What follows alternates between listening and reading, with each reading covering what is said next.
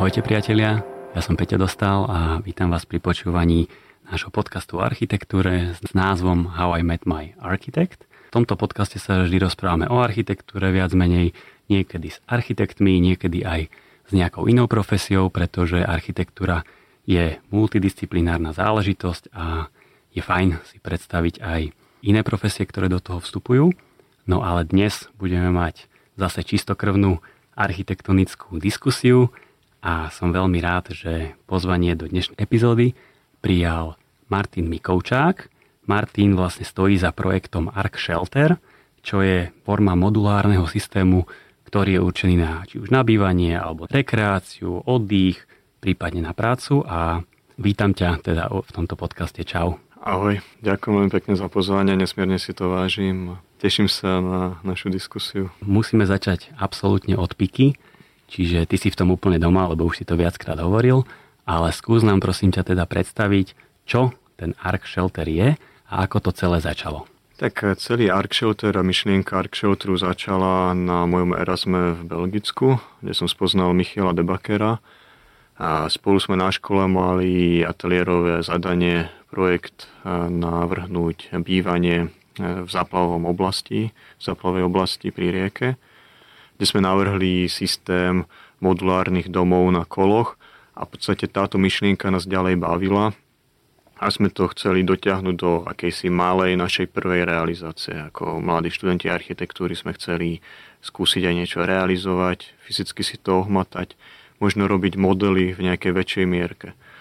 No a ďalej za tie roky sa obmieniali, vylepšovali, doplňali, až v podstate dneska z toho staviame väčšie zostavy z 16-20 blokov dokopy od e, e, obslužných objektov pre nemocnice či denné stacionáre pre nemocnice v Belgicku, rodinné domy, e, plávajúce reštaurácie na pontónoch alebo sauny na strechách apartmánových domov.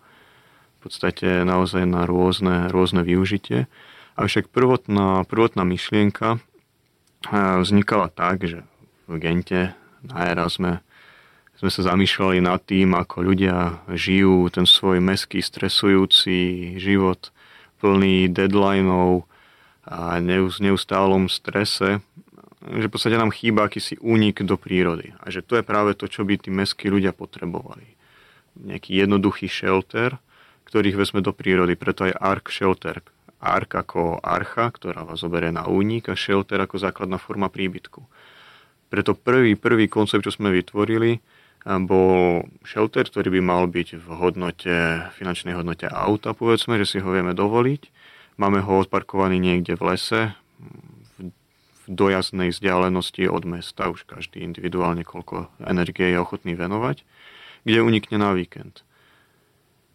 A tento koncept sme ďalej tlačili, až sme mali možnosť ho prezentovať na eh, jednej výstave v Antwerpách, kde sa to celé v podstate začalo, začalo rozbiehať. Mhm.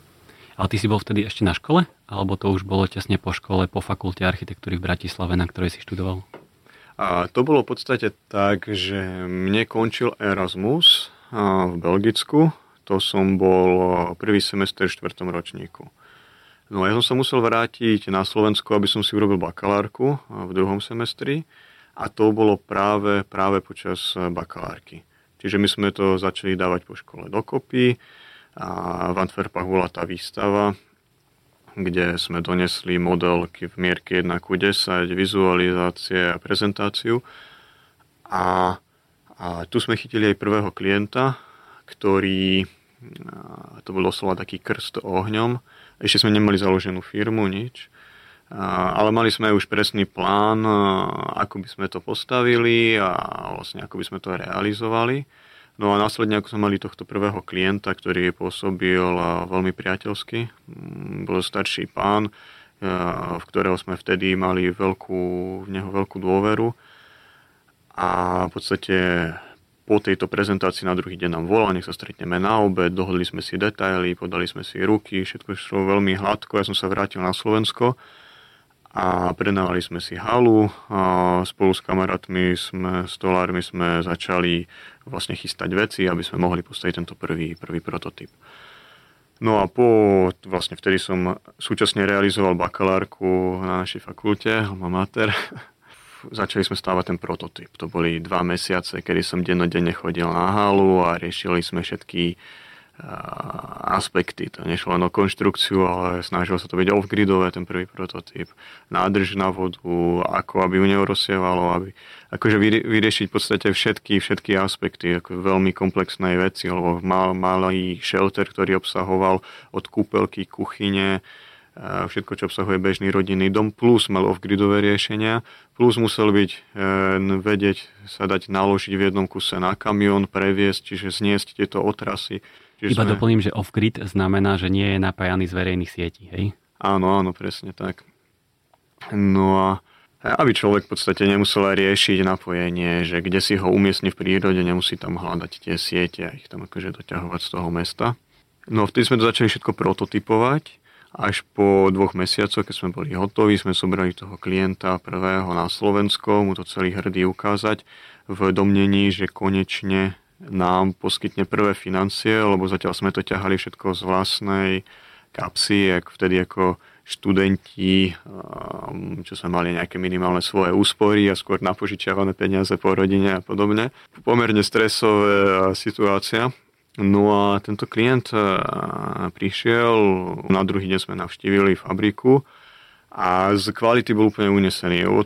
Následne sme išli ku nám na chalupu, kde sme akože boli ubytovaní No a počas večere, už teda keď sme sa dostali k tým oficiálnym veciam, tak nám na rovinu povedal, že sa spoliehal, dúfal, a nie že dúfal, akože sa spoliehal, že tá kvalita nebude taká, ako sme ju prezentovali na vizualizáciách, že dokáže cenu stlačiť na polovicu alebo že to vôbec ne, nezoberie, alebo že proste na to nemá financie. A my sme ostali úplne v šoku, zamrznutí, že, že prebehli takéto dosť nepríjemné diskusie, avšak uh, úplne sme nevedeli, ako s kým spôsobom pokračovať, ale nakoniec nám teda prislúbil, že ďalší mesiac, kým to my dovezieme do Belgicka, zloženie peniaze, ale že v podstate nechce ich poslať vopred, lebo nemá záruku, že to tam naozaj dovezieme. Čo sme chápali, lebo v podstate to bol náš prvý prototyp. Boli sme dvaja mladí chalani, ktorí sa no, naozaj môžu stratiť a, a už sa mu neozvať. Tak sme sa rozhodli, že to tam dovezieme. Prevezli sme to do Belgicka, nainštalovali, zapojili, spojaznili a následne sme ho tam zavolali, sme mu to odprezentovali, ok, veľká spokojnosť. A ja som sa následne za pár dní vrátil na Slovensko a Michal už mal teda akože doriešiť s ním ten akože deal a financie. No a vtedy vyšla myšlienka, jeho myšlienka a prvýkrát mu takto akože odprezentoval, že chce, aby bol spolu s nami v tej firme značnou časťou, čo sa nám vôbec teda nepáčilo, lebo by sme stratili nejakú akože vlastnú slobodu že ináč nám to teda nezaplatí. No a s touto myšlienkou sme bojovali ďalšie 3 mesiace, lebo nám to stále nechcel zaplatiť, čo bolo pre nás akože úplne likvidačné. Avšak dá, Michal mal možnosť tam vodiť nových klientov, čiže sme to mali zároveň ako nejaký showroom a už sme ako začínali, začínali s tou firmou, čiže to malo pozitívnu stránku. Až jedného dňa Michala napadlo, že na tom Expe, kde sme to v Antwerpách prezentovali, a bol, sme sa stretli ešte s jedným klientom, ktorým sme sa mali stretnúť ohľadom veľkého projektu v Ardenách. A on sa poznal s týmto našim prvým klientom, nie moc v pozitívnom svetle, lebo boli trošku konkurencia, obidvaja boli v realitkách. Preto Michal zorganizoval stretnutie s tým veľkým klientom, možno budúcim potenciálnym, priamo na tomto pozemku, pri tomto prototype, avšak časovo to prekryžil aj s majiteľom ktorí sa tam stretli a on mu teda odprezentoval, aké má plány s nami. Ten nový, ten veľký investor ukázal mu v podstate masterplán, kde bolo niečo okolo 200 chatiek, ktorá každá mala byť z dvoch modulov. Už to bolo prekreslené na naše výkresy, lebo sme medzi tým na tom s ním pracovali. Dneska nedostal stavebné povolenia, čiže nič z toho nebolo. Ale vtedy to veľmi zapôsobilo na tohto RVho, teda prvého nášho klienta, ktorý videl v tom veľký potenciál a keďže s Michielom mali dosť vzťahy na že na základe toho, že nám to vôbec nezaplatil za ten prototyp, tak ešte ten večer sme dostali od neho telefonát, že teda peniaze sú poslané, chce sa na druhý deň v priateľskej atmosfére stretnúť a prejednať ďalšiu spoluprácu. Takže mohli sme vyplatiť XY súdodáviek, povracať peniaze a takto nejako začala naša firma. No veľmi si cením, že si takto odkryl karty, úplne veľmi úprimne s týmto prvým prototypom, lebo to býva často kameň úrazu. Ale vy už ste dneska úplne inde, to sme radi, že váš príbeh vlastne dopadol pozitívne. A ako si už naznačil, tak vy fungujete v rámci tej slovensko-belgickej spolupráce. Že ten Michal je v Belgicku, tak ako to máte dneska nastavené? Ako v súčasnosti to funguje, táto spolupráca?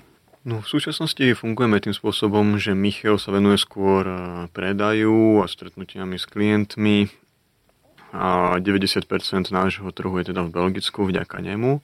V súčasnosti však máme pobočku aj v Holandsku, kde sa s ďalším Janom spolupracujeme a kde máme showroom, on teda tam denne akože funguje v tom showroome, čiže Holandsko v Belgicku je na dvoch miestach v Gente a zároveň v Lichtervelde, kde Michal má svoj rodinný dom, ktorý je zároveň aj showroomom. A čo sa týka slovenskej posádky, tak fungujeme s dvoma výrobami a naša kancelária je medzi nimi. Čiže máme ako keby dve výroby a ja medzi nimi pendlujem, ale sedím v kancelárii, čiže taký akože trojuholník obieham dennodenne. Tá výroba je teda v Čadci. Áno, áno. No a skús nám teda opísať, že ako v súčasnosti funguje celý ten proces za vznikom toho jedného modulárneho ark sheltera z dreva.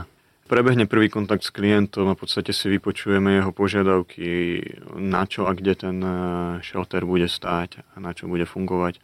Následne prebehne architektonická štúdia, eh, kedy mu spravíme aj cenovú ponuku. V podstate fungujeme tým spôsobom, že projekt od projektu je na mieru navrhnutý. Áno, máme našu modulovú schému, našu overenú konštrukciu, ktorú modulárne predlžujeme alebo repetitívne spájame niekoľko modulov do seba. Po tejto štúdii, keď to teda prejde schvalovaním klienta, sa pokračujú výkresy na stavebné povolenia, vybavujú sa stavebné povolenia, na čo máme zasa ako keby spolupracujeme s rôznymi v rôznych e, provinciách Belgická, alebo teda či na Slovensku, a ako keby pre inžiniering spolupracujeme s ľuďmi, ktorí to tam vedia vybaviť. A keď je už stavné povolenie získané, tak sa začne výroba. Výroba trvá niekoľko mesiacov, kým sa dostane akože na miesto, dostane miesto tá daná zákazka a samotná výroba shelteru netrvá tak dlho, avšak e, vždycky tá príprava je taký mesiac, samotná výroba je možno tiež mesiac, záleží od zložitosti. V súčasnosti robíme, no, ako som spomínal, máme dve výroby, v každej z nich robíme od 4 až po 6 modulov, a zase záleží od zložitosti. Niektoré moduly sú prázdne ako kancelárske jednotky, že tam je vyslovené iba vecko a otvorený priestor pre zasadačku, konferenčnú miestnosť alebo proste kanceláriu. Tieto projekty idú naozaj rýchlo, avšak popri tom robíme aj zložité komplexnejšie projekty, ktoré majú a povedzme aj dve kúpeľne, zložitá kuchyňa, všetky detaily, ktoré sú stolársky vyhotovované už priamo vo výrobe, čiže ten shelter obsahuje tie nábytky finálne dokončené, toto trvá najviac, najviac času. Čiže niektoré projekty sa simultánne tiahnu aj niekoľko mesiacov. Ty si hovoril, že ten shelter je modulárny, tak e, ako veľmi je modulárny, alebo čo je nejaký základný modul toho shelteru? V podstate používame rámovú, e, stĺpikovo priečníkovú rámovú konštrukciu, ktorá sa násobí 60 cm, čiže v podstate ideme až do 14 metrov dĺžky. A šírky e, vždycky podľa lokality, aká je možnosť transportu, a čo potrebuje daná dispozícia ako šírku, tak sme 3, 3,5, 4 alebo 4,5 metra široký. Avšak Španielsko, Portugalsko, tam už je problém s dopravou, tam sú 3-metrové moduly. Dobre, čiže vy vo fabrike vyrobíte tento arc shelter, naložíte ho na kamión, teraz kamionom ho do, doveziete niekde uprostred e, prírody panenskej, lebo tam ľudia chcú byť a chcú sa pozerať cez to veľké zasklenie na les. Tak čo sa deje potom, keď e, kamión dovezie tento shelter na miesto? Tam už čaká zapetkovaný žeriav, s ktorým to zdvihneme a osadíme na základy. Preferujeme skrutkové základy, a v podstate sú to ako veľké skrutky, 1,80 m vysoké, ktoré sa zavrtajú do zeme. Na povedzme 6, 8 alebo 10 skrutiek sa osadí tento shelter. Keď sme v prírode, máme vždycky požiad, v podstate vždycky máme požiadavku, že to zo spodu musí ventilovať ako drevostavba ale často sme nad zemou aj pol metra, aby tá krajina sa dokázala regenerovať pod nami, pod našou stavbou. Čiže je veľmi dôležitý ekologický aspekt, napríklad v Belgicku, na to existujú dotácie, pretože tam majú problémy so záplavami, keď začne veľa pršať, majú strašne veľa pôdy zabetonované, či sú to parkoviská, domy, v podstate pôd, voda nemá kde vsakovať do pôdy. Preto dávajú dotácie na domy, ktoré sú na nožičkách, aby tá voda mohla sákovať do tej pôdy aj pod tým domom. A existujú dotácie aj u nás na Slovensko na takúto stavbu? A nie som si o tom vedomý. A akože keď sa týka, čo sa týka tej ekológie, tak to ide ruka v ruke s tým, že tie moduly sú odsadené od tej zeme. Keď si sa pýtal, čo sa deje v tej pajenskej prírode, príde ten kamión, že je už nachystaný, počas skrutky spravíme jeden deň predtým, čiže tu máme deň číslo 1, keď sa robia skrutky ako základy Deň číslo 2 je osadenie tej kabiny žeriavom z kamionu na tie základy, čo naozaj trvá zapnutie mm, popruhov, akože proces, ktorý trvá hodinu. Následne sa oživuje, či už sú to off-gridové technológie, alebo napojenie na tie siete. To trvá pár hodín, keď sa to oživí. Čiže po dní číslo 2 sme hotoví a všetok stavebný ruch a bordel ide preč. Čiže ja to považujem aj toto za ekológiu, že tú prírodu nerušíme mesiace a mesiace hlučnou výstavbou a, techni- a strojmi, ale naozaj to spravíme veľmi rýchlo. Okrem toho tá pôda pod nami dýcha. Na strechu dávame často zelenú, zeleň, zelenú strechu. Čiže voda sa dokáže akumulovať aj na streche. Pre nás je to fajn, lebo nám neprehrieva strechy. V zime to zasa izoluje. A celý ten ark shelter je z dreva? Alebo sú tam aj nejaké iné materiály? Konštrukcia je z dreva, izolácia kamenná vata, fasády primárne drevo, sú to všetko difúzne otvorené konštrukcie vo všetkých smeroch. V poslednej dobe dosť používame kvôli akumulácii tepla betonové, beton, rôzne betonové prvky, či už sú to dlážby, alebo betonové umývadlá, ktoré sme si začali sami vyrábať, betonové vaničky.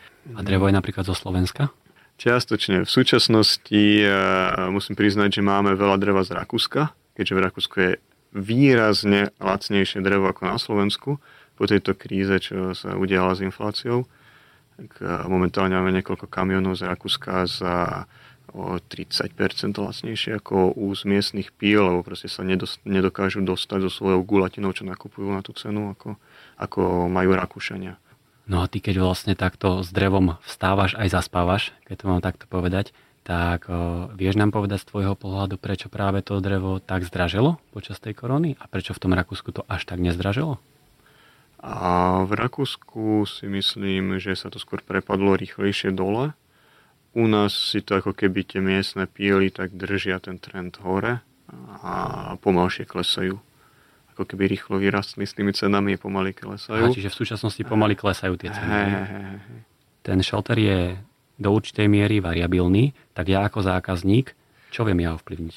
No, v podstate na začiatku prebehne naša diskusia ako v klasickej architektonickej kancelárii a vypočujeme si tvoje požiadavky, koľko chceš spálni, či to má byť rekreačné alebo na trvalé bývanie, a ako to v podstate má byť veľké a na základe pozemku riešime orientáciu a presunenie objektu.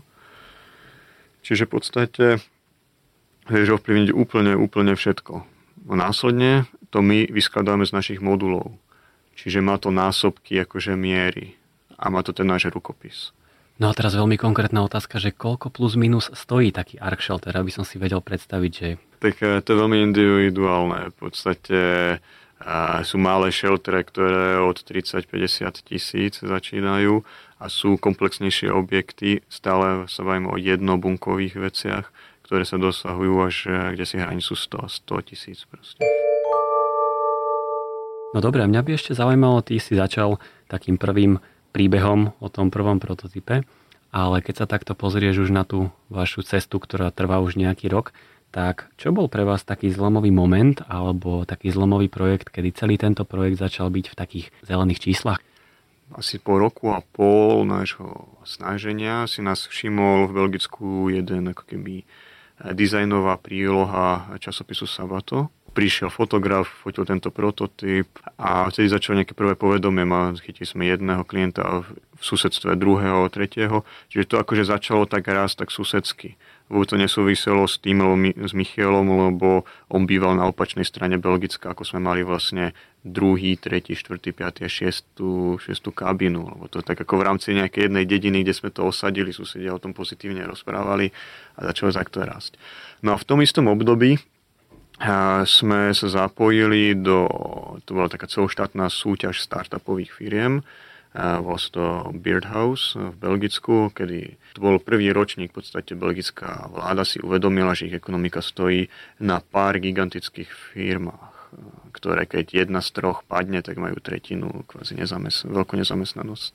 Čiže chceli podporovať ako keby také mladé startupy, menšie firmy, aby sa roz, ako keby to riziko tej rýchlej nezamestnanosti rozptýlilo.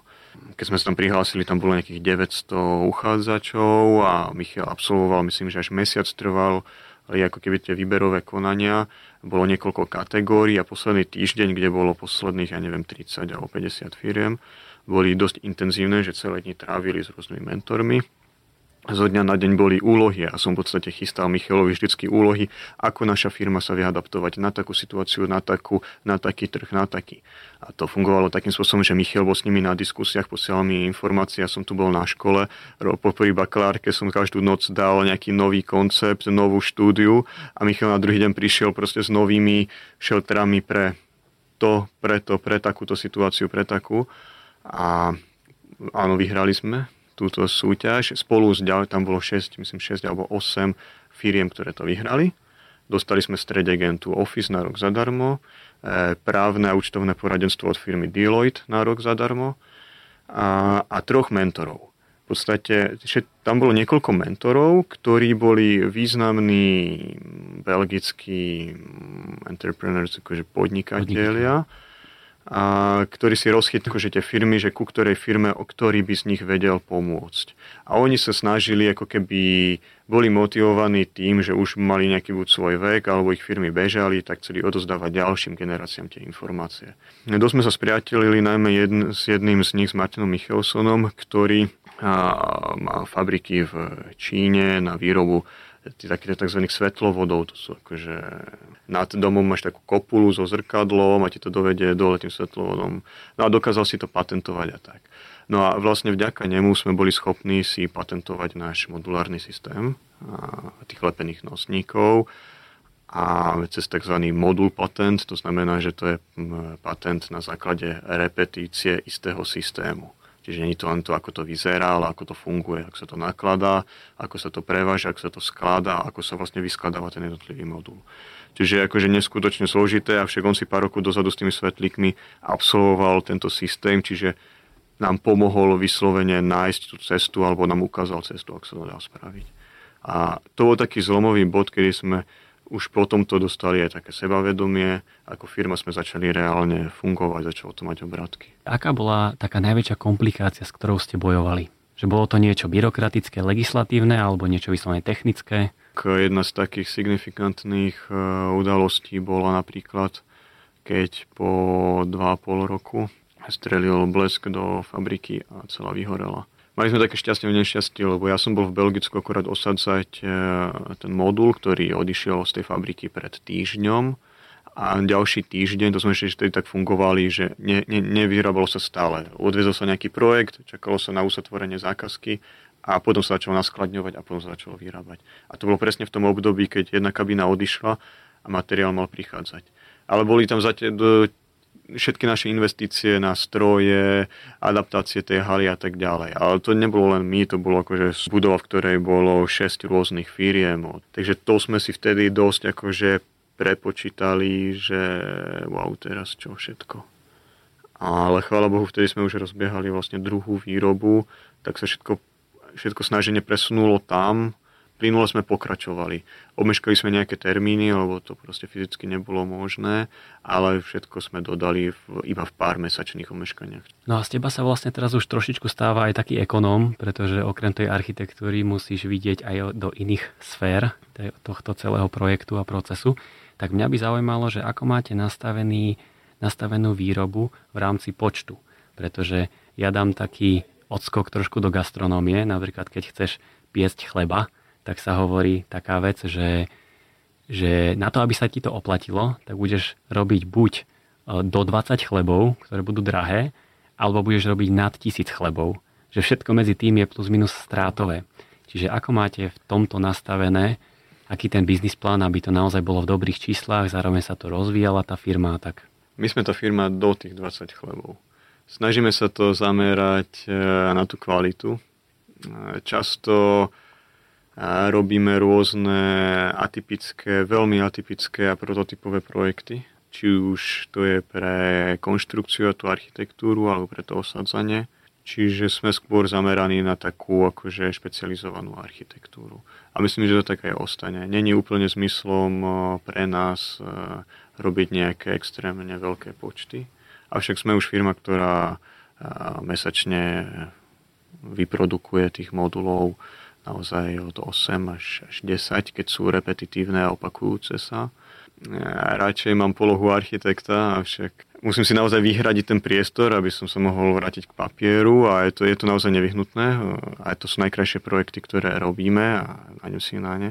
Ale firmu sme založili my dvaja, ako dvaja architekti, čiže my musíme robiť aj tú ekonomickú stránku. Chvala Bohu, môj kolega Michiel je skôr taký ekonóm, čiže on riadi aj projekty, ktoré sa nás dostanú aj do zelených čísel. A ja sa skôr venujem projektom, ktoré nás dávajú do červených.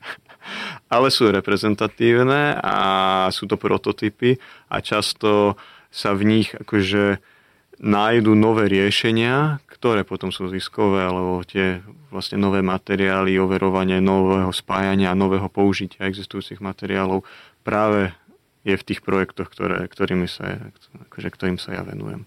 Lebo keď sa o vás dozvie nejaký shake z Dubaja, tak oni si nikdy neobjednávajú dva kusy, to bude také, že 500. A, e, sú, sú také zákazky a není to do Dubaja, vyslovene špecializujeme sa na to, kde to vieme dodať. Už sme sa veľa poučili, že netreba mať veľké oči ale sú projekty, v súčasnosti veľa projektov kreslíme a už aj realizujeme, ktoré majú akože nejaký hlavný clubhouse a okolo toho sú desiatky apartmánov z našich modulov, e, či už je to v Jasnej, alebo teraz e, re, realizujeme v Rakúsku a, povedzme obdobný, obdobný projekt.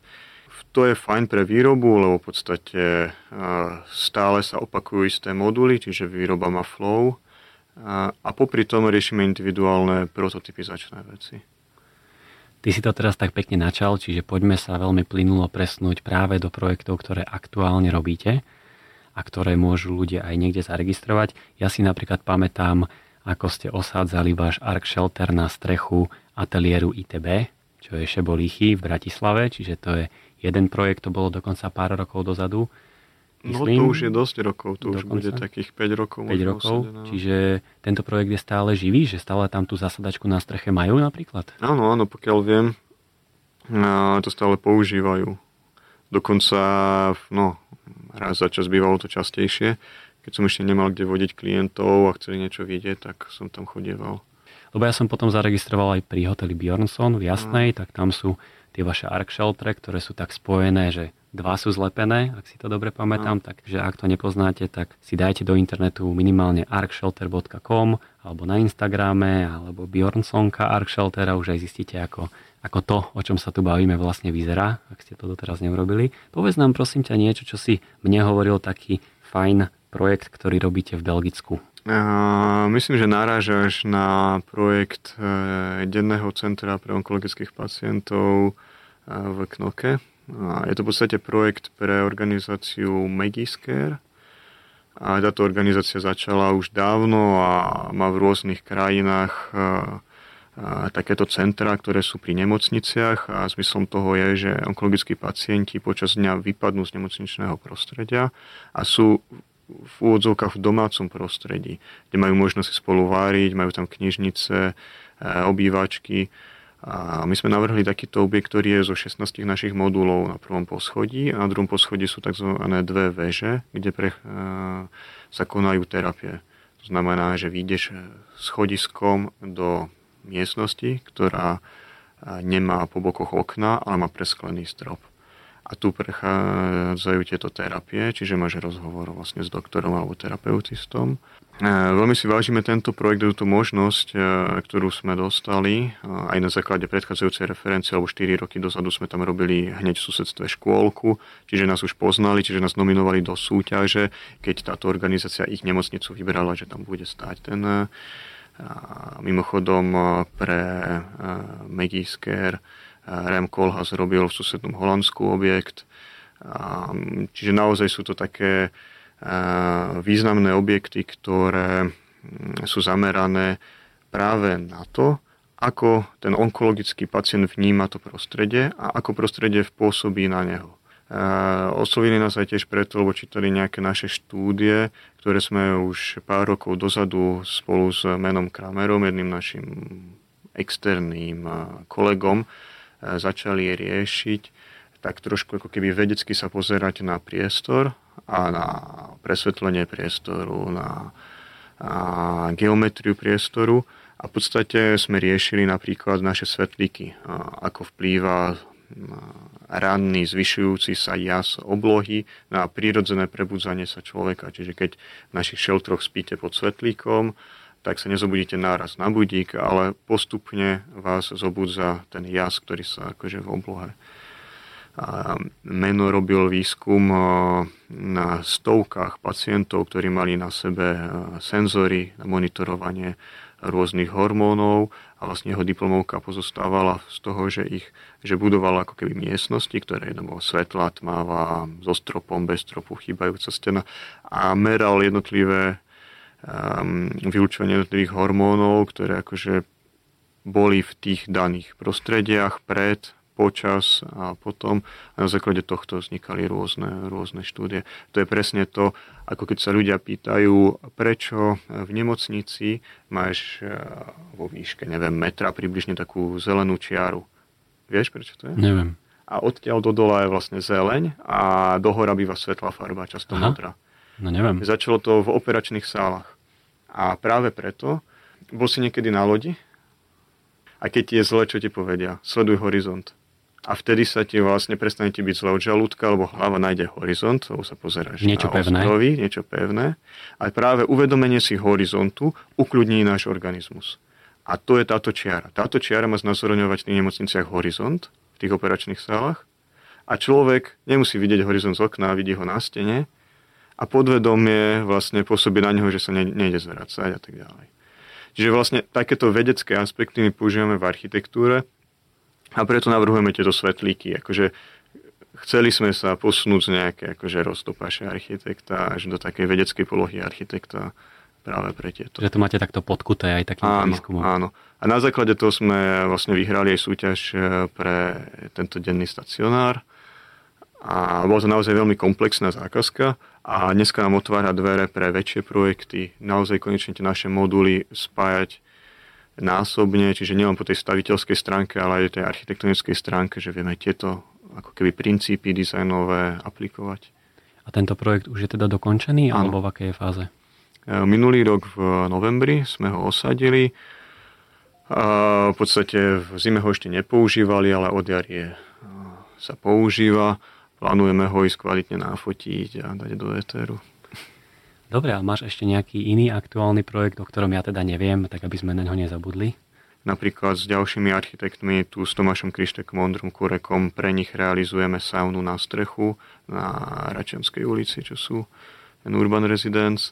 Bude taký sklenený box, vrtulníkom sa to má dávať na strechu Čiže často máme aj práve od úplne akože väčšinou priateľov, známych architektov externé zadania, že už to majú vymyslené a že Martin, takto by sme potrebovali, OK, trochu si to upravíme, aby akože to bolo v nejakých našich modulových schémach.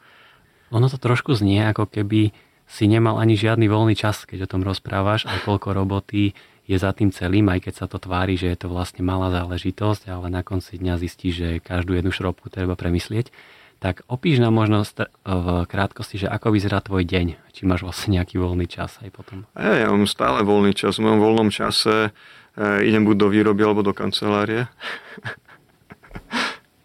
A ne, tak akože o 7 začínam, každý druhý deň sa snažím byť vo výrobe, strávim nejakú hodinku, dve, prechádzame si jednotlivé projekty, stále je to tej prototypizácii, akože ten čas tej výrobe. V podstate to je aj prečo som sa dostal do tejto polohy, keď som bol ešte na škole a vnímal som ako keby takú tú procesuálnu tvorbu architekta, že niečo nakreslí, dokonale všetko vymyslí, ale potom už často inžinieri alebo stavebníci na stavbe už nehľadia na to, ako to vymyslel, ani nepýtajú sa tie správne otázky a nemá možnosť to vždy... Čiže ináč to zmenia inžinieri do realizácie a potom na stavbe sa to znova mení. A toto ma neskutočne iritovalo. Čiže možno vždy vo mne bolo taká nejaká poloha, že som si snažil nájsť cestu, ako byť vo všetkých štádiach toho projektu súčasťou. Má to jednu veľkú nevýhodu, že som vlastne za každý krok zodpovedný. Čiže není na koho sa vyhovoriť, že to spackal do iný. Ale na druhej strane tá satisfakcia, keď si dáš večeru so šťastnými klientmi v ich dome, ktorý si minulý týždeň im osadil a funkčná kuchynská linka, všetko a spravíte si tam večeru spolu a je naozaj na nezaplatenie. To je... Lebo si v tom priestore, ktorý si akože formoval, často tých ľudí presvieča, že áno, verte, bude to dosť veľké, dosť malé. A teraz tam sedíte, oni to uznajú, tá atmosféra. Myslím si, že to stojí za to.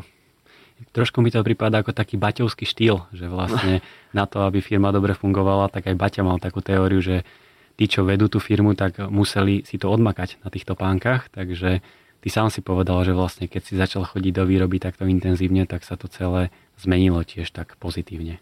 Áno, áno, lebo nie všetko sa dá dať na výkres.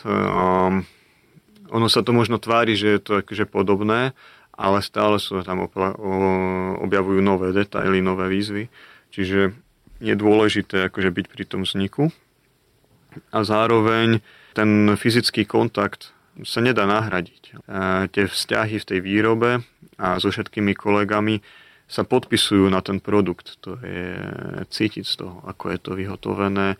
Preto napríklad na začiatku sme úplne si povedali, budeme robiť domy, ako robíme modely s precíznosťou na milimetre. Tak poďme to robiť so stolármi, lebo stolári oproti tesárom sa venujú precíznosti s milimetrami. No a vy ste v roku 2019 aj boli ocenení, získali ste cenu Cezara, čo je najvyššie ocenenie v rámci architektúry na Slovensku v kategórii Fenomény architektúry. Zároveň ste získali aj cenu Red Dot Design roku 2020 v jemnej následnosti. No ale mňa by strašne zaujímala jedna vec, že to už je taký odstup dvoch, troch rokov a že či vás to niekam posunulo, že ste boli takto ocenení aj verejne, aj, aj v RTVS, keď chodíš Digala večer, že že či vám toto ocenenie niečo prinieslo? A ja si myslím, že hlavne to dodalo znova takú motiváciu. E, takú energiu, že mm, lebo je fajn, keď akože ľudia niečo ako klienti ocenia, je to veľmi dôležité, však pre klientov to robíme, ale keď e, dokážu našu prácu oceniť aj kolegovia architekti alebo architekti, u ktorých sme boli učení a počas celého štúdia aj dodneska k nim zhliadame ako k veľkým majstrom a dokážu to oceniť, tak to ti dá, vieš, akože v 2019 robili sme to už 4 roky a, a dobre, a stále tie moduly a takýmto spôsobom. A teraz e, možno začal byť nejaký stereotyp a teraz dostali sme to ocenenie, tak e, ja osob, mne osobne to dodalo novú energiu novú motiváciu. Čiže to bolo pre mňa najvplyvnejšie. To, že áno, začali sa na Slovensku objavovať nejakí klienti, lebo tu nerobím v podstate žiaden marketing, a, takže po Cezárovi sa objavilo kopec zaujímavých e, ľudí. To je fajn pre firmu, ale pre mňa osobne to bolo isto ako keby taká, taká satisfakcia, že má zmysel sa hrať s tými detailami, ktoré áno sú drahšie, áno technicky sú zložitejšie a komplikovanejšie, ale dávajú tomu iný spôsob fungovania, iný spôsob používania toho priestoru, iný dizajn. A teraz, keď to ocenia tí ľudia, títo architekti, o ktorých som hovoril, tak si uvedomíš, aha, má to zmysel. No a poďme si ešte niečo povedať o tom samotnom dreve, že z akého dreva je tento arc shelter? Musí byť na to nejaký určitý typ stromu a dreva, alebo je to relatívne jedno? Konštrukcia je z smrekových KVH bez hánosníkov ktoré v podstate priestorovo lepíme. Drevo je strašne krásny materiál na prácu, ale keď si niekto myslí, že je to úplne super robiť s drevom, tak to vôbec nie je pravda. Drevo je jeden z najrafinovanejších materiálov, aké si myslím, že existujú. Pretože na slnku žltne a praská. Vlhkosť ho krúti, aj slnko ho krúti. Rôzne zmeny prostredia na ňo neustále pôsobia. Čiže drevo je neustále živý, živý materiál. Čiže pracovať s drevom, drevo nesmieme zadusiť. Musíme ho vždy umiestniť v tom priestore, v tej konštrukcii takým spôsobom, aby vedelo ďalej žiť ten svoj život. A dýchať. A dýchať. Ľudia sa ma občas pýtajú, akú to má životnosť. No Michal, typický sales guy, môj kolega povie, no však e, doživotnú životnosť. Však keď niečo dožije, tak skončila životnosť. životnosť, e, ja sa na to pozerám skôr tým spôsobom, že už v 40 60 rokoch minulého storočia e, sa stavali domy, ktoré dodneska sú pod obdobným spôsobom stropikopriečníkové konštrukcie v Nemecku. A dodneska tie domy stoja a ľudia bývajú v nich. Všetko je to o tej údržbe. Keď tam nenecháme zatiec, necháme to splesneť, vydrží to desiatky rokov. V súčasnosti to drevo sušením ho pečieme. To znamená, že tam neostávajú žiadne kôrovce ani nič. E, fólie, ktoré sa dneska používajú, sú technologicky niekde úplne inde ako 50 rokov dozadu. Čiže tie domy by mali aj ďaleko viacej vydržať. A čo je veľmi dôležité na drevostavbách, keď je vyhotovená v interiéri v hale ako nejaký produkt, ako keby v idealizovaných podmienkach, nedostane sa nám tam vlhkosť, vieme stenu uzavrieť v tej klimatizovanej hale. Je to niečo úplne iné, ako sa stavajú drevostavby na pozemku, kde vám zaprší, teraz stavebník to prizná, investorovi neprizná, zmokne to, búrka a niekedy za to nemôže nechať to vyschnúť na vzduchu. Ja niekedy tak aj hovorím, keď sa ľudia na to pýtajú, na tú preciznosť a tak, že my spôsobom produktovej výroby robíme domy znamená, že nie je to zložité ako auto, ale skúste si nejaký jednoduchý produkt alebo auto vyrobiť. Zavolať si hociakých odborníkov, ale vyrobte mi ho na záhrade, poskladajte mi ho zo čiastok na záhrade, tuto bude stať.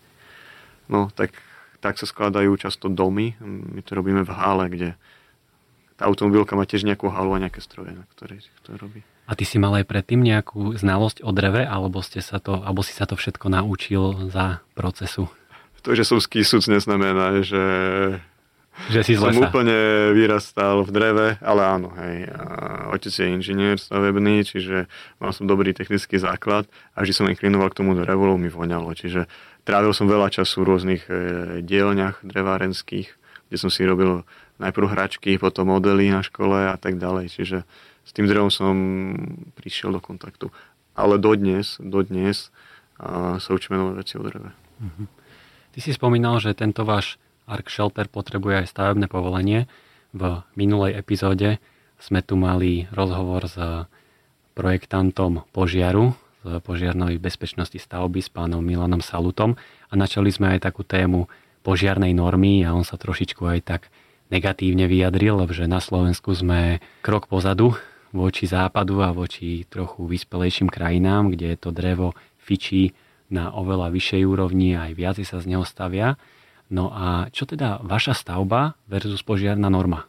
No ja by som presne nadviazal možno, ako si povedal, že ten západ to berie inač. V Knolke sme robili 4 roky dozadu škôlku, kde sme sa prvýkrát stretli reálne s prísnymi, alebo akože čo má väčšie, prísnejšie normy ako škôlka a požiar. No vnútri používame tie biodoskové obklady, ktoré sme v podstate impregnovali protipožiarným náterom a on funguje takým spôsobom, že keď ho olíže plameň, tak napučne ako pena. A tým pádom sa nešíri ďalej plameň. Čiže sú, sú takéto rôzne.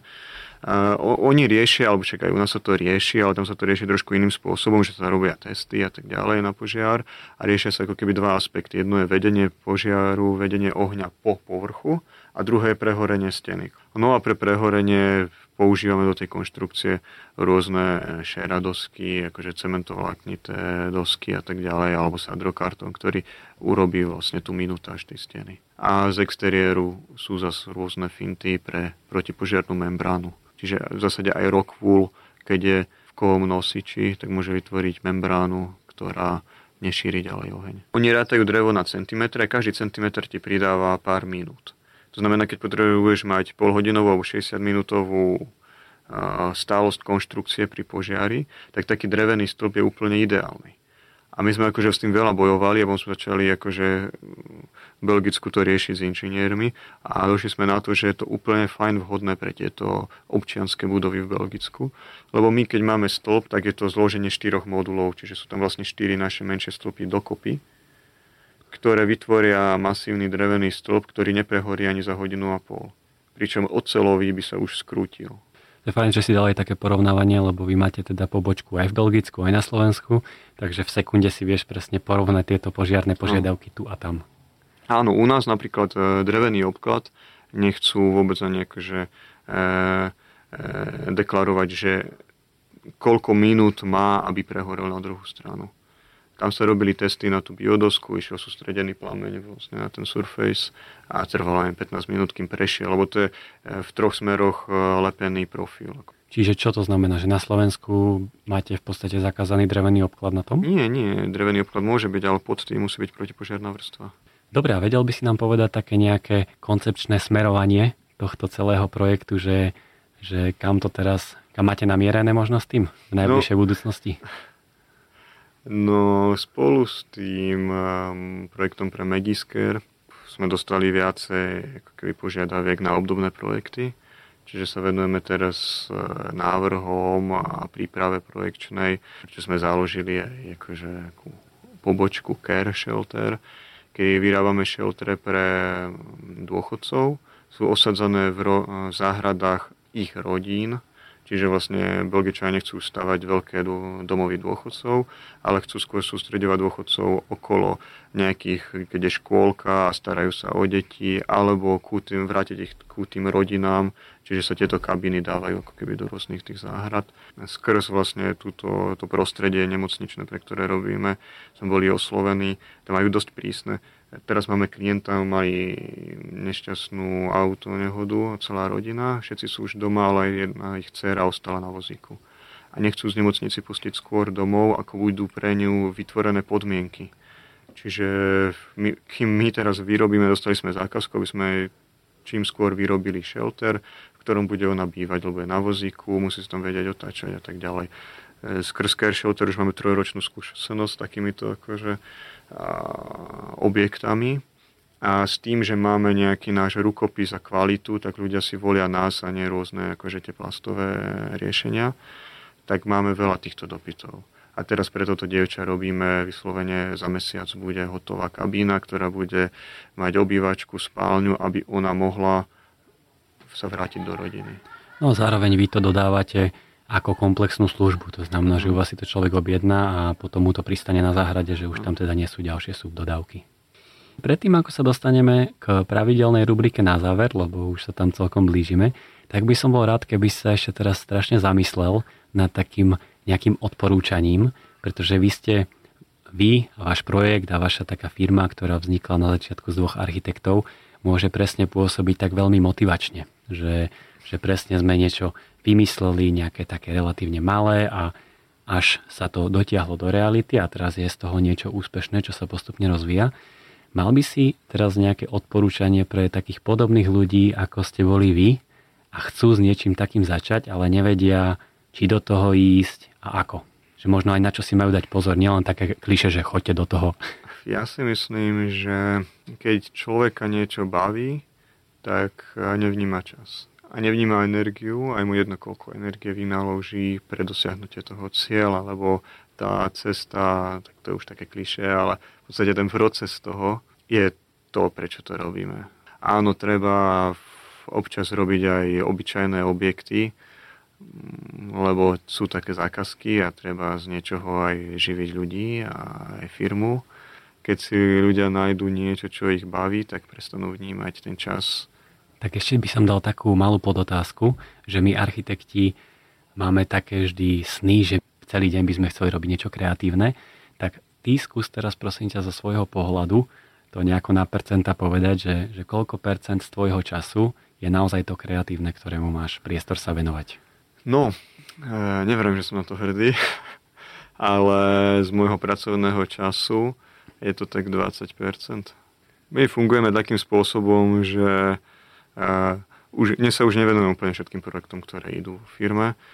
Mnohé projekty v podstate riešia iba kolegovia, alebo to úplne v pohode zvládnu a, a môj input by bol iba rozptýlujúci ale sú projekty, ktoré si beriem ja vyslovene na starosť a vtedy buď prototypujem nie nové veci, testujem nové veci, alebo vyslovene sa hrám s plánom a navrhujem dispozície a tak ďalej. Snažím sa na to si vyslovene vyhradiť kľudný čas a často bohužiaľ je to až po takej oficiálnej pracovnej dobe alebo pred oficiálnou pracovnou dobou, kedy mi nezvoní telefón, není milión otázok, ktoré sú v tom bode v tej hodine najdôležitejšie, či nejaký kábel je správny použitý. Dobre, tak poďme sa už naozaj presunúť teraz do pravidelnej rubriky na záver. To ty máš napočúvané, takže vieš, čo ťa čaká. Čiže prvá otázka z rubriky ako vždy. Aký je tvoj najobľúbenejší neúspech? Tak to mohol byť úplne ten e, prvý prototyp a prvý predaj, ktorý v podstate bol nie ten človek, ktorý, ktorého sme stretli, to bol veľký neúspech. Lebo to bol akože kšeftár, ktorý nám neplánoval nikdy zaplatiť. Ale keď sa na to pozriem z druhej strany, v momente, keď sme ho stretli a on povedal, že si tú kabínu kúpi, my sme nemali ani firmu založenú, ani nič rozbehnuté. Čiže pokiaľ by sme nemali vtedy prvého klienta, ja si myslím, že nikdy by ArcShelter nezačal, lebo urobiť krok len tak sami od seba začať stavať prototyp, ktorý vyšiel aj 50-60 tisíc, a začať stavať niečo z peňazí, ktoré ani nemáš, len tak pre seba, že možno to niekomu predáš, myslím si, že by sa to neudialo. Čiže áno, prvý klient e, je veľmi obľúbený neúspech, lebo... Aká je tvoja najhoršia vlastnosť? Alkoholizmus. By som povedal, niekedy si naplá- musím naplánovať, že nejdem nič plánovať. Aká je tvoja najlepšia vlastnosť? zabudlivosť na veci, ktoré by ma brzdili. Myslím, že sa viem veľmi rýchlo spláchnuť a nás znova naštartovať pri istých problémoch. Keď človek robí niečo, snaží sa robiť iným spôsobom veci, ako štandardne v systéme ľudia fungujú, či už je to teda to stave, naše stavebníctvo, tak náraža často na problémy s technológiami, s ľuďmi, s legislatívou. V podstate e, náš spôsob stávania e, počiatku v Belgicku ani nebol nejakým spôsobom akože definovaný, že, že čo to vlastne je. Je to stavba, alebo to není stavba. Je to nehnuteľnosť, a riešili sme s bankami veľa, aby ľudia mohli dostať úver, lebo to vlastne je nehnuteľnosť, že to môžete odniesť, to zmizne, ako dáme na to úver. Byt alebo dom? A vždy som myslel, že dom a niekedy sa na to pozerám, že s bytom je menej starosti, nemusí človek riešiť všetko to okolo a teraz si nechcem robiť reklamu, ale v podstate my stavíme domy systémom, ako sú byty postavené. Keď majú od nás ľudia chaty, chalupy alebo rodinné domy, my im to donesieme hotové, majú jedného dodávateľa, ktorý rieši za nich všetky reklamácie alebo všetky aspekty stavebné, čo sa na tom môžu udiať. Keď si ideš stavať dom, máš tam, pokiaľ ti to spraví jedna firma, aj tam má subdodávateľov, keď si ideš urobiť chalupu, že po nejakej babke kúpiš chatu, a ideš ju prerobiť, tak tam budeš každý víkend chodiť a budeš proste otrokom tej stavby. U nás nie. U nás je to produkt, ktorý tam osadíš a slúži tebe a nie tiemu. A plánuješ aj ty mať niekedy v budúcnosti svoj Ark Shelter? No, ja už bývam v mojom Ark Shelteri. Je to asi jeden z e, veľmi mála projektov, ktorý neprišiel na miesto úplne finálne dokončený, ako to bežne robíme, ale tak... Áno, to... obuvník chodí bosý. Áno, niečo, niečo na ten spôsob. Takže už e, dva roky tam vždy so stolárom, keď je nejaké okno vo výrobe, alebo teda nedojde nejaký materiál, má chvíľu čas, alebo po víkendoch, tak ideme niečo domontovať. A kde ho máš osadený? Na Kisociach. Niekde na záhrade, alebo fakt, že v prírode viacej? Je, je, to, je to vlastne na hrane intravilánu, čiže výhľady do prírody. A je to skôr riešené takou ateliérovou formou bývania, celé je to ako keby je to z troch modulov a je to jeden otvorený priestor, kde v podstate sme urobili v strednom module dieru a modul sa napichol na murovaný krb, čiže v strede dispozície je akumulačné murované betonové jadro, ktoré má aj akože teplovodnú zlo, vložku a ohrievam vodu a celý dom je vlastne kúrený teplovodne. Čiže v tomto akože minimalizujem spotreby elektrickej energie. Aké je tvoje najobľúbenejšie jedlo? A myslím si, že kapusnica. To sme tu ešte asi nemali, kapusnicu. Aj mám veľmi rád zimu a kapusnica už tak akože evokuje tú zimu. A, a taká vianočná, či hoci kedy kapusnica? O, hej, hej, skôr taká vianočná. Kávenky alebo kakaové rezy? Mm, a jednoznačne kávenky. To je návrat do detských čas. A ešte tu máme tradične poslednú otázku na záver. A ty samozrejme ako čistokrvný architekt, ktorý aj dneska je oblečený v čiernom tričku, veľmi dobre pozná ten trend, že architekti nosia čierne oblečenie veľmi radi, tak prečo si Martin Mikovčak myslí, že architekti chodia v čiernom?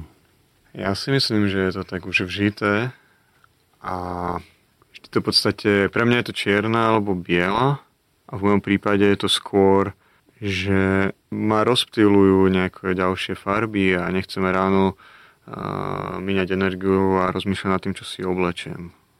A všeobecne myslím si, že každý architekt má denne milión procesov v hlave nad dôležitejšími témami, ako si vyberať farbu, farbu oblečenia.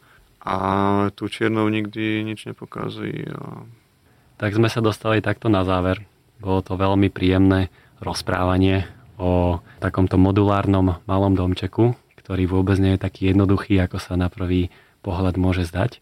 Rád by som ti poďakoval, že si si našiel čas vo svojom nabitom programe a, a tým, že si sa vlastne aj trošku odsťahoval do tej čatce alebo vrátil, to znamená, že si podľa mňa aj do určitej miery stratil kontakt so svojimi bratislavskými spolužiakmi, kamošmi a tak, tak dúfam, že si to vypočujú aj oni a že budú mať aspoň trochu pocit, že ťa stretli a zistia, ako sa aj tebe darí s týmto tvojim projektom. Tak e, všetkých pozdravujem a veľmi pekne ďakujem za pozvanie, vážim si to naozaj.